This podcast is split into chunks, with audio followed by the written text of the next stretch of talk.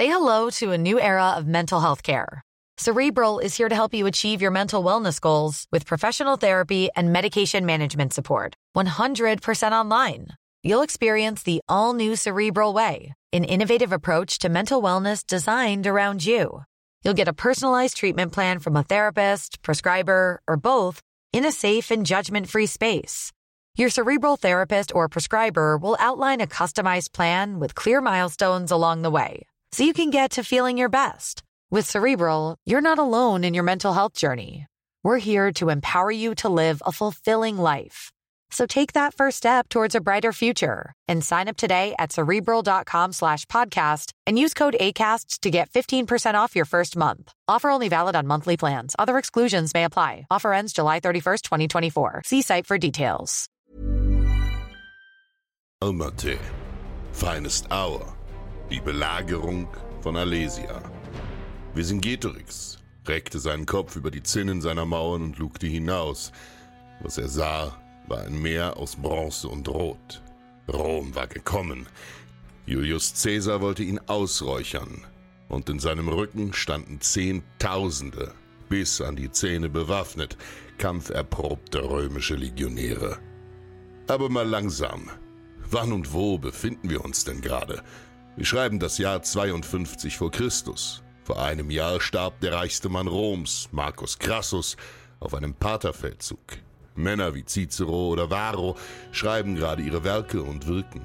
Die römische Republik liegt im Sterben und Chaos teilt die Menschen ebenso wie die Politik.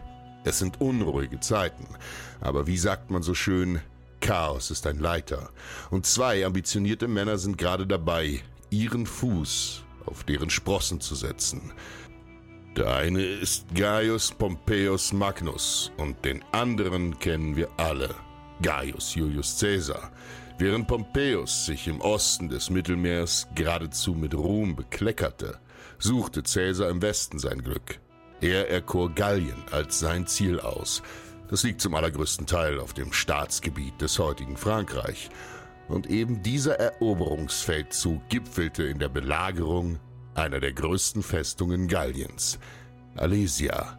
Heute erzählen wir euch, wer dort kämpfte, wie es dazu kam und warum heute jedes Kind Cäsars Namen kennt. Kapitel 1 Der Gallische Krieg Im Jahr 60 vor Christus wird Cäsar zusammen mit einem Mann namens Bibulus zum Konsul gewählt. Dieses Amt hält man genau ein Jahr, an dieses Konsulat schließt sich in der Regel die Statthalterschaft an eine römische Provinz an. So geschah es auch für Caesar. Nur dass er nicht eine oder zwei, sondern aufgrund einer Überdosis Vitamin B gleich drei Provinzen übertragen bekam. Und dazu noch Legionen. Ein halbes Dutzend. Illyrien im heutigen Küstengebiet des Balkan. Gallia Cisalpina, das heißt wörtlich Gallien diesseits der Alpen also der Norden Italiens, und als dritte Gallia Norbonensis im Süden Frankreichs. Von dieser dritten Provinz aus sollte er ausgehen. Gallia est omnis divisa in partes tres. Ganz Gallien ist in drei Teile geteilt. Mit diesem unspektakulären Satz beginnt Caesars berühmtestes Werk, De Bello Gallico, über den Gallischen Krieg. In diesem Geschichtswerk erzählt er uns alles über seine Feldzüge durch das heutige Frankreich. Wie viele Männer er hatte, wie viele Feinde er hatte, welche Menschen dort lebten, welche Bräuche sie pflegten, welche Götter sie anbeteten. Er erzählt uns über alles dort, von den Druiden, über die Hirsche in den Wäldern bis zu den Flüssen, die durch das Land ziehen. Der Grund, warum er sein Werk diktierte und veröffentlichte, ist nicht der naheliegendste. Nicht der Ruhm und auch nicht um es für die Nachwelt zu erhalten. Sein Buch war de facto ein Rechenschaftsbericht an Rom. Warum? Ganz einfach. Er musste diese ganze militärische Unternehmung rechtfertigen, was viele nicht wissen. Caesars Krieg in Gallien war technisch gesehen ein illegaler Angriffskrieg. Es gab keinen schlüssigen Grund, warum er in Gallien einfallen, geschweige denn es als Ganzes erobern wollte. Caesar war ein außer Kontrolle geratener römischer Feldherr und der Senat wollte ihn mehr als einmal nach Rom zurückbeordern, um ihn dort für diesen Krieg wegen diverser Verbrechen anzuklagen. Was versprach sich Caesar eigentlich von diesem Krieg? Nun zwei Dinge. Ruhm und Reichtum. Die Römer waren eine sehr martialische und materialistische Gesellschaft. Krieg war das Normalste auf der Welt und nur ein Mann, der militärische Erfolge vorweisen konnte, galt etwas. Also musste Caesar etwas erobern, etwas verdammt Großes. Und zum Reichtum, all die Beute, die auf diesem Feldzug erobert wurde, fiel als allererstes dem Feldherrn zu. Ihm oblag es dann, die jeweiligen Anteile gerecht unter den Männern zu verteilen und natürlich einen gewaltigen Teil für sich selbst herauszuholen. Wie holte sich Caesar nun einen Grund, in ein Land einzufallen, mit dem Rom momentan gar kein Problem hatte? Kapitel 2 Gallien. Was ist das eigentlich? Wer hockte dort? Galli ist die römische Bezeichnung für ein Volk, das sich selbst als Kelten bezeichnete.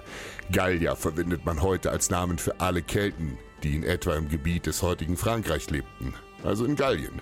Kurzum, Gallier sind eine Teilgruppe der Kelten. Kelten gab es auch anderswo, beispielsweise in Britannien, in Spanien und nach einer Wanderbewegung über den Balkan, sogar mitten in Kleinasien in der heutigen Türkei. Das waren die sogenannten Galater, die ihr vielleicht aus der Bibel kennt. Von einem geeinten Volk kann man keineswegs sprechen.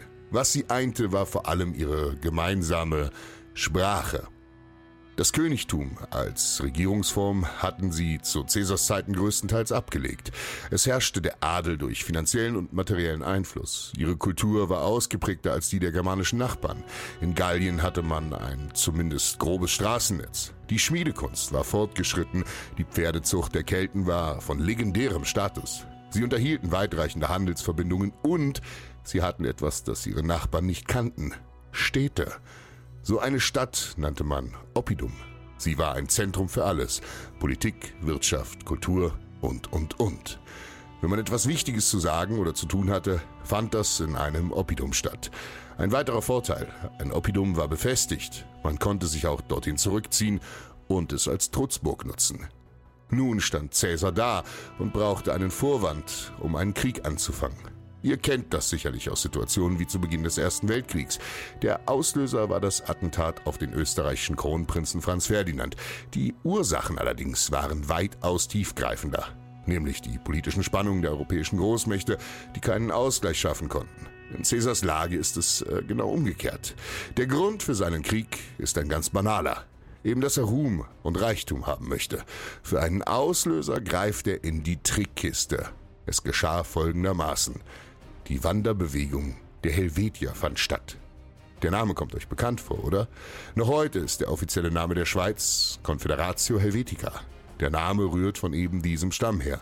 Die Helvetier waren ein keltischer Stamm, der hauptsächlich im Gebiet der heutigen Schweiz siedelte. Eine Volksgruppe aus dem Norden, die ihr alle kennt, nämlich die Germanen, rückte aber aus diversen Gründen immer weiter nach Süden vor und bedrängte die Helvetier. Also wollten diese umsiedeln, nach Westen, ins gallische Gebiet. Die Kunde hiervon erreichte schon sehr bald Rom. Dort beobachtete man diese Entwicklung mit Sorgenfalten auf der Stirn. Großen Sorgenfalten.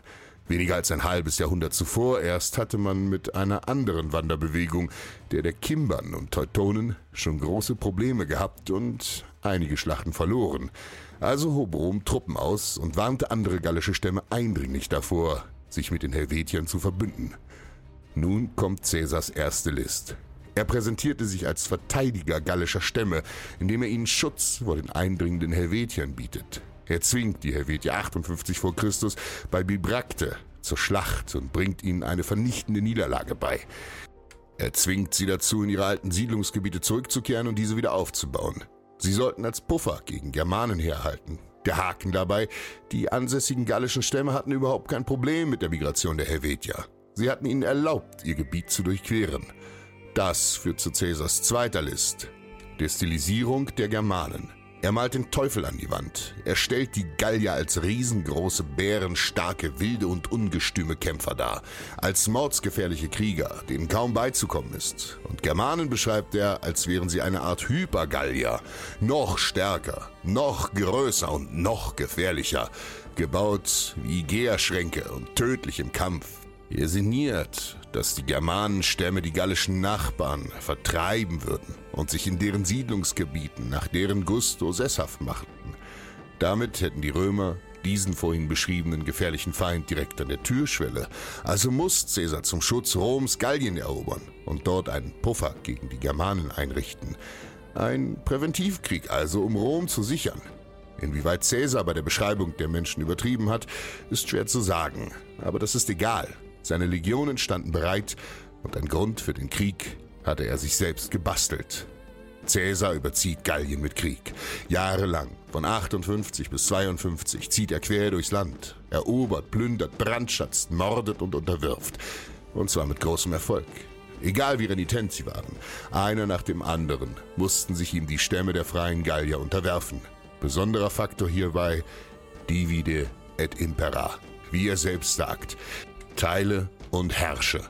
Durch geschicktes Taktieren und schlaue Bündnisse schaffte er es, die Stämme voneinander zu isolieren und einen nach dem anderen auseinanderzunehmen. Das funktioniert unter anderem deshalb so gut, weil es das Gallien einfach nicht gab. Genauso wenig wie das Griechenland oder das Hispanien. Das waren keine geeinten Länder mit Nationalgedanken oder Nationsgedanken, in denen man einig lebte. Das waren einfach Siedlungsgebiete, deren Bewohner miteinander sprachlich und kulturell durchaus verwandt waren. Auf gut Deutsch, die gallischen Stämme schlugen sich gegenseitig die Schädel ein, bevor Caesar kam. Und einer von ihnen tat es auch während Caesar kam. Klingt vielleicht seltsam, ist aber ganz simpel. Nicht jeder Freund ist mein Verwandter und nicht jeder Verwandte ist mein Freund. In der Forschung sprechen verschiedene Historiker wie zum Beispiel Michael Frank von sogenannten Sicherheitskomplexen, in die man Gallien unterteilen kann. Ein hochtrabendes Wort für ein einfaches Phänomen. Einen Stamm im Südwesten interessiert es einen feuchten Kehricht, was im Nordosten passiert. Jedem Stamm interessiert höchstens das Schicksal seines Nachbarstammes, maximal vielleicht noch des übernächsten Nachbarn. Wie viele von diesen Stämmen es gab? Gut zwei Dutzend sind uns namentlich bekannt. Ein paar kleinere dürften die Untiefen der Geschichte geschluckt haben. Die mächtigsten von ihnen waren die Averner. Kapitel 3 Ein Mann, Tapferkeit und Schneuzer. 52 sah es finster aus für die Gallier. Caesar war nicht zu stoppen. Seine Armeen waren vielleicht oftmals zahlenmäßig unterlegen, doch sie waren besser ausgerüstet, besser gedrillt und weitaus professioneller als die gallischen Aufgebote. Schlacht um Schlacht gewann Caesar, und den gallischen Häuptlingen gingen schlicht die Ideen aus. Nun trat ein Mann auf den Plan, der zu Caesars gefährlichsten Gegenspieler werden sollte. Vercingetorix, ein adliger Gallier vom Stamm der Averner. Über seine Hintergründe wissen wir leider nur wenig. Sein Vater Celtilius brachte man um, weil er sich zum König aufschwingen wollte. Das war in Gallien ein schwerwiegendes Verbrechen. Sie verabscheuten Könige, fast so sehr wie die Römer. Nach etwas Widerstand und Wirren einigen sich die verzweifelten gallischen Häuptlinge auf Vercingetorix als ihren Anführer. Er einte fast jeden gallischen Stamm unter seinem Banner. Er führte einen radikalen Kurswechsel herbei. Er erkannte, dass Rom im freien Feld schlicht und ergreifend nicht zu besiegen war. Also versuchte er es erst gar nicht. Er nutzte asymmetrische Kriegsführung, greift den Feind dort an, wo er schwach ist, nicht da, wo er Stärke zeigt. Er mied die offene Schlacht und bewegte unterworfene Dörfer, sich wieder abzukehren. Diese Dörfer waren für Caesar unerlässlich. Er brauchte von ihnen Nahrung, Vorräte, Ausrüstungsmaterial und vieles weiteres. Vercingetorix plante Hinterhalte. Er ließ Versorgungslinien unterbrechen, Fuhrwerke mit Korn überfallen. Er setzte Caesar dort zu, wo er am verwundbarsten war. Allerdings konnte er nicht ewig wegrennen. Er musste sich gelegentlich stellen, beispielsweise bei Avaricum, ein schwer befestigtes gallisches Oppidum mit hohen Türmen und dicken Mauern. Caesar nahm die Festung mit Belagerungstürmen ein. Nach solchen Niederlagen wurde auch die Stellung von Vercingetorix in seinem Volk immer wieder angezweifelt. Stimmen wurden laut, die meinten, er wäre nicht der Richtige. Doch er war der Richtige. Vercingetorix hatte geniale taktische und strategische Instinkte. Nur die von Caesar waren noch besser. Vercingetorix hatte also reichlich Opposition in den eigenen Reihen gegen sich. Immer mehr Leute schlugen vor, sich zu ergeben, einen Waffenstillstand auszuhandeln. Ihr seht hierin eins gut. Niemand wollte, dass Vercingetorix die Befehlsgewalt über beinahe alle gallischen Stämme erhielt. Es war ein nötiges Zweckbündnis, um Rom abzuwehren. Nach dem Ende des Krieges, sei es durch Sieg oder Niederlage, würde dieses Bündnis zerbrechen und alle Stämme wieder ihr eigenes Ding machen.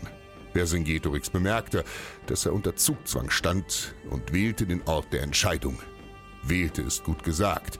In Wahrheit floh er vor Caesar dorthin. Alesia. Dort sollte das Schicksal Galliens besiegelt werden. Alesia war ein großes Oppidum, mitten im heutigen Frankreich. Kapitel 4 Showdown Wir befinden uns wieder am Anfang. Vercingetorix blickt von den Mauern Alesias hinab und sieht ein Meer aus Bronze und Rot. Caesar umstellt die Festung. Die Römer hatten unzählige Belagerungen ausgefochten, auf beiden Seiten solcher Mauern. Nicht nur in diesem Krieg. Das Prozedere war ihnen durchaus bekannt. Caesar ließ einen Say hello to a new era of mental health care.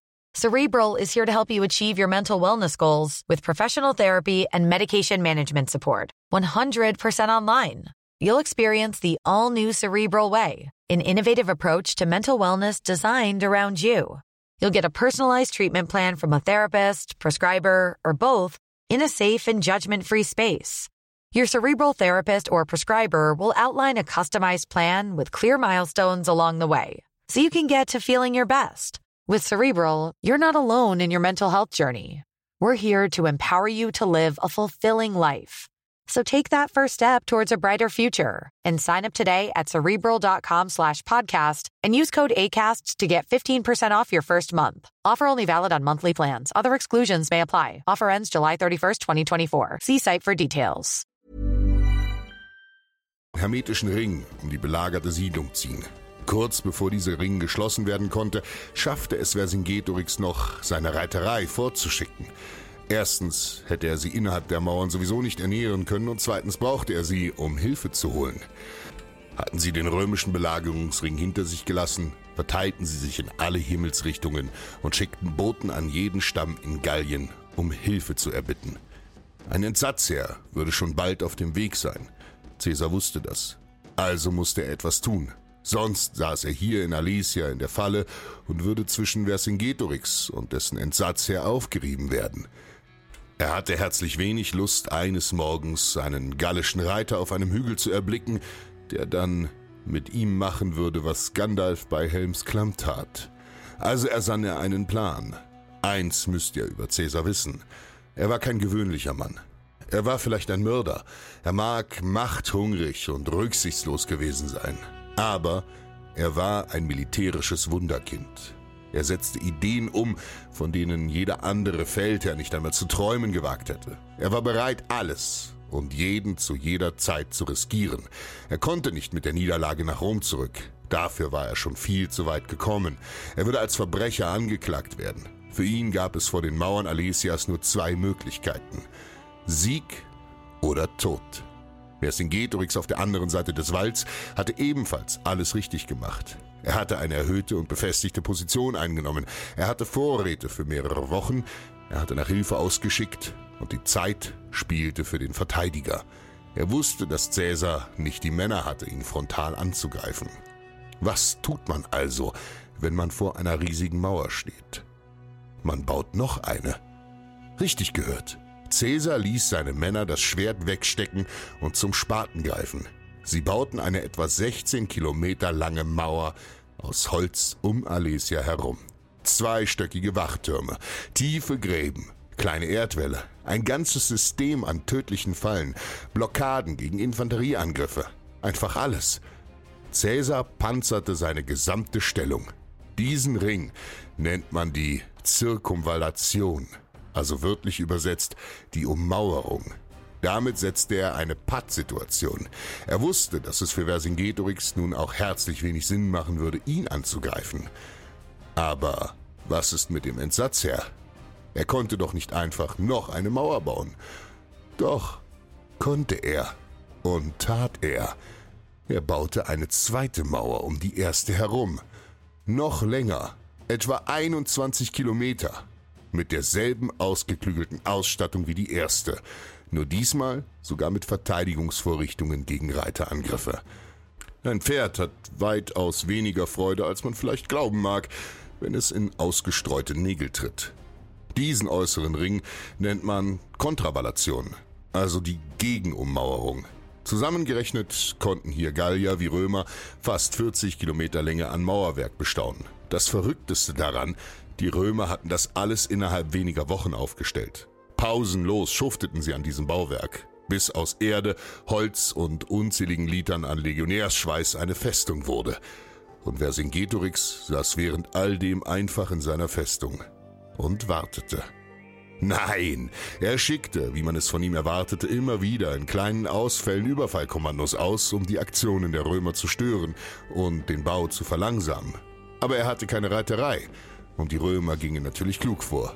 Wie standardmäßig bei jedem Lagerbau wurde nur die Hälfte der Legionäre zum Bau abgestellt, die andere Hälfte hielt im griffbereiten Schwert Wache.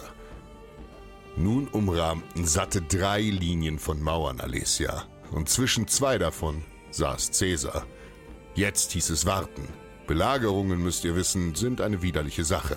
Für Angreifer ebenso wie für den Verteidiger. Zum Kämpfen kommt es selten. Höchstens kleinere Scharmützel und Geplänkel, aber kein richtiges Aufeinanderprallen. Die meiste Zeit sitzt man einfach herum mit Anspannung im Nacken. Wenn Tag X kommt, an dem sich alles entscheidet.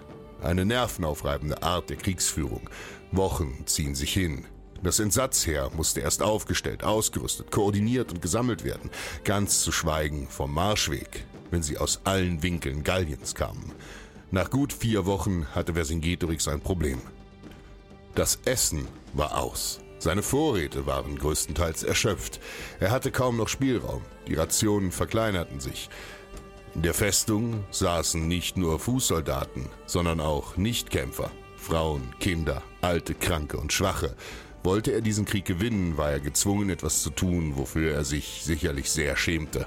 Er verbannte alle Männer, Frauen und Kinder, die keine Waffe tragen konnten, aus der Festung. Er schickte sie vor die Tore in der Hoffnung, Cäsar würde sie passieren lassen. Schließlich stellten sie keine Gefahr für ihn dar. Er hatte hierbei Cäsars hartes Herz unterschätzt. Cäsar verweigerte den Durchgang. Er schilderte sogar selbst ohne ein einziges beschönigendes Wort, das er mit ansah, wie unschuldige Zivilisten zwischen den beiden Fronten elend verhungerten.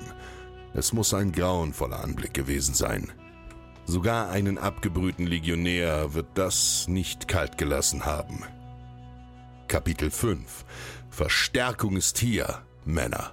Keine Sekunde zu früh traf das gallische Entsatzheer ein. Es bestand aus einem bunten Aufgebot der allermeisten gallischen Stämme.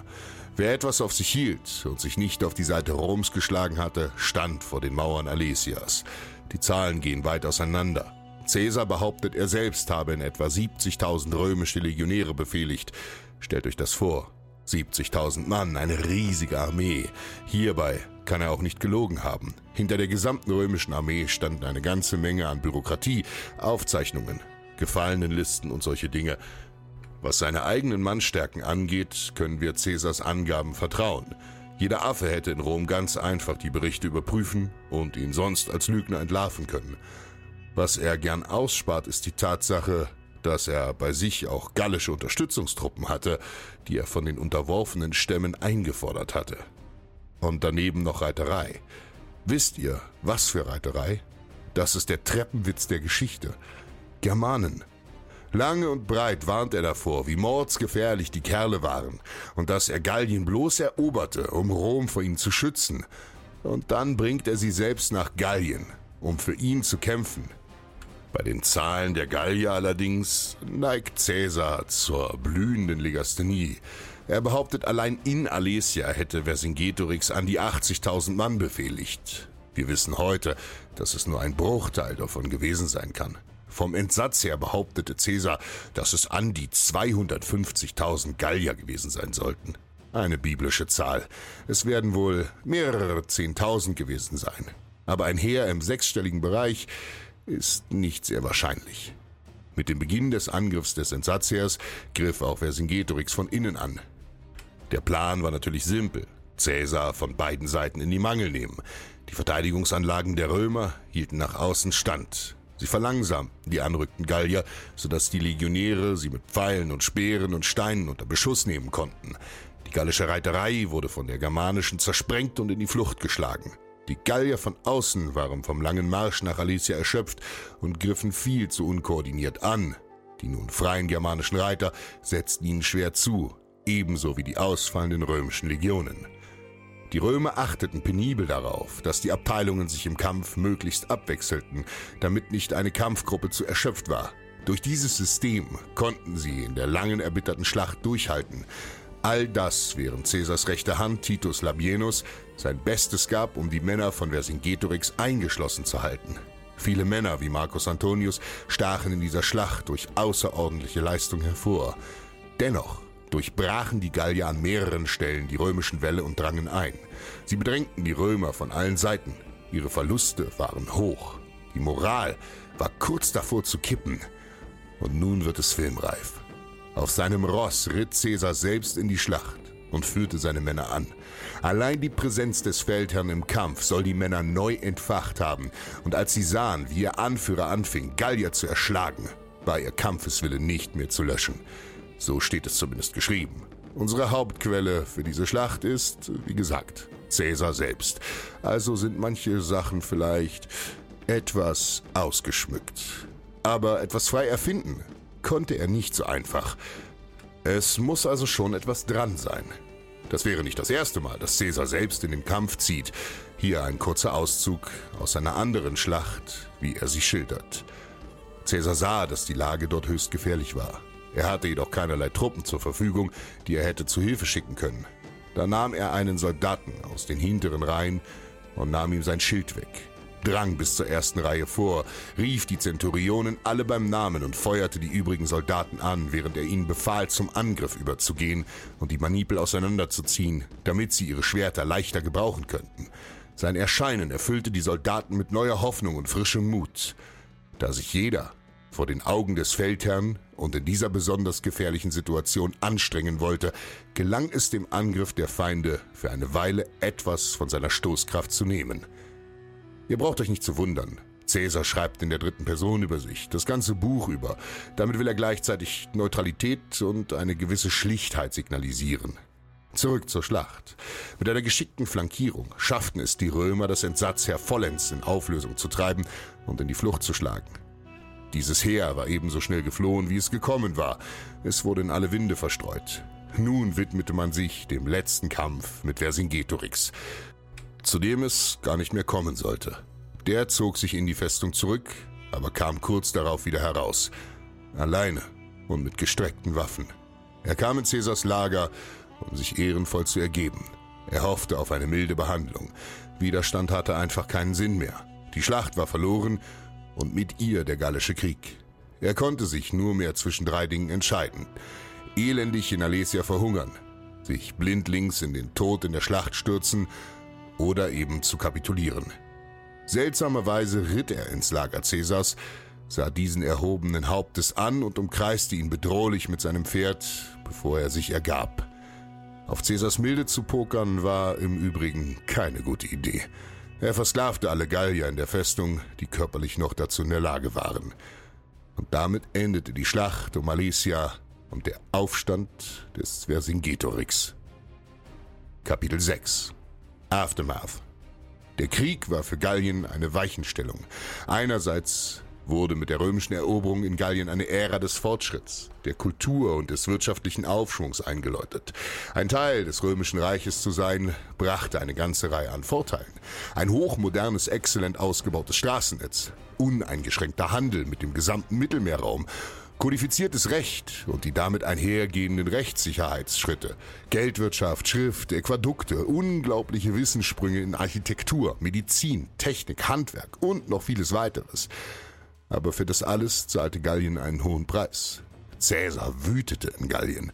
Fast ein ganzes Jahrzehnt wütete er dort. Schätzungen zufolge starben mindestens eine Million Gallier und eine weitere Million wurden in die Sklaverei geschickt.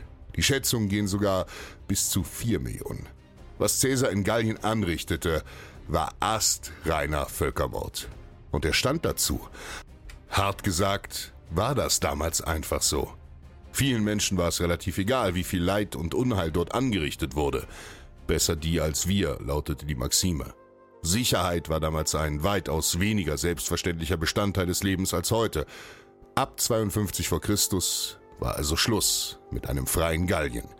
Gallien blieb unter römischer Herrschaft, bis das Reich im 5. Jahrhundert langsam aber sicher kollabierte. Dennoch bleibt Rom bis heute ein Teil der Kultur Frankreichs. Allein schon deshalb, weil ihre Sprache auf dem Lateinischen basiert, ebenso wie das Italienische und das Spanische. Was wurde überhaupt aus Vercingetorix? Er kämpfte doch tapfer und schlug sich wacker gegen eine Übermacht. Er starb nicht im Kampf, wie man vermuten könnte. Nein, er blieb in Caesars Gefangenschaft und wurde als dessen Kriegsgefangener nach Rom gekarrt. Dort blieb er sechs Jahre eingekerkert. Nach Caesars endgültigem Sieg in Gallien und seinem Sieg im Bürgerkrieg gegen Pompeius veranstaltete er einen pompösen Triumphzug im Jahre 46. Traditionell wurden in dieser Parade nicht nur die Beute, sondern auch Kriegsgefangene zur Schau gestellt. Man kann sich das so vorstellen, wie heute Tiere im Zoo. Es war eine Demütigung. Sie wurden durch die Straßen gefahren und beglotzt, teilweise bespuckt oder beworfen.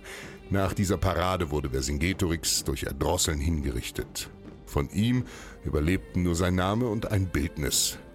Denn man ließ Münzen mit Vercingetorix Konterfei prägen, um Cäsars großen Sieg über ihn zu feiern. Und was lernen wir daraus? Deine größte Schwäche kann deine größte Stärke werden.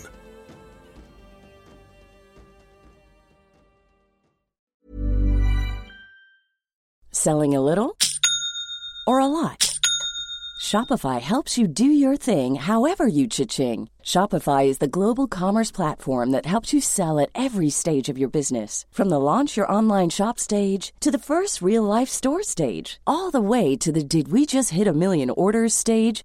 Shopify is there to help you grow. Shopify helps you turn browsers into buyers with the internet's best converting checkout. 36% better on average compared to other leading commerce platforms because businesses that grow grow with Shopify. Get a $1 per month trial period at shopify.com/work. shopify.com/work.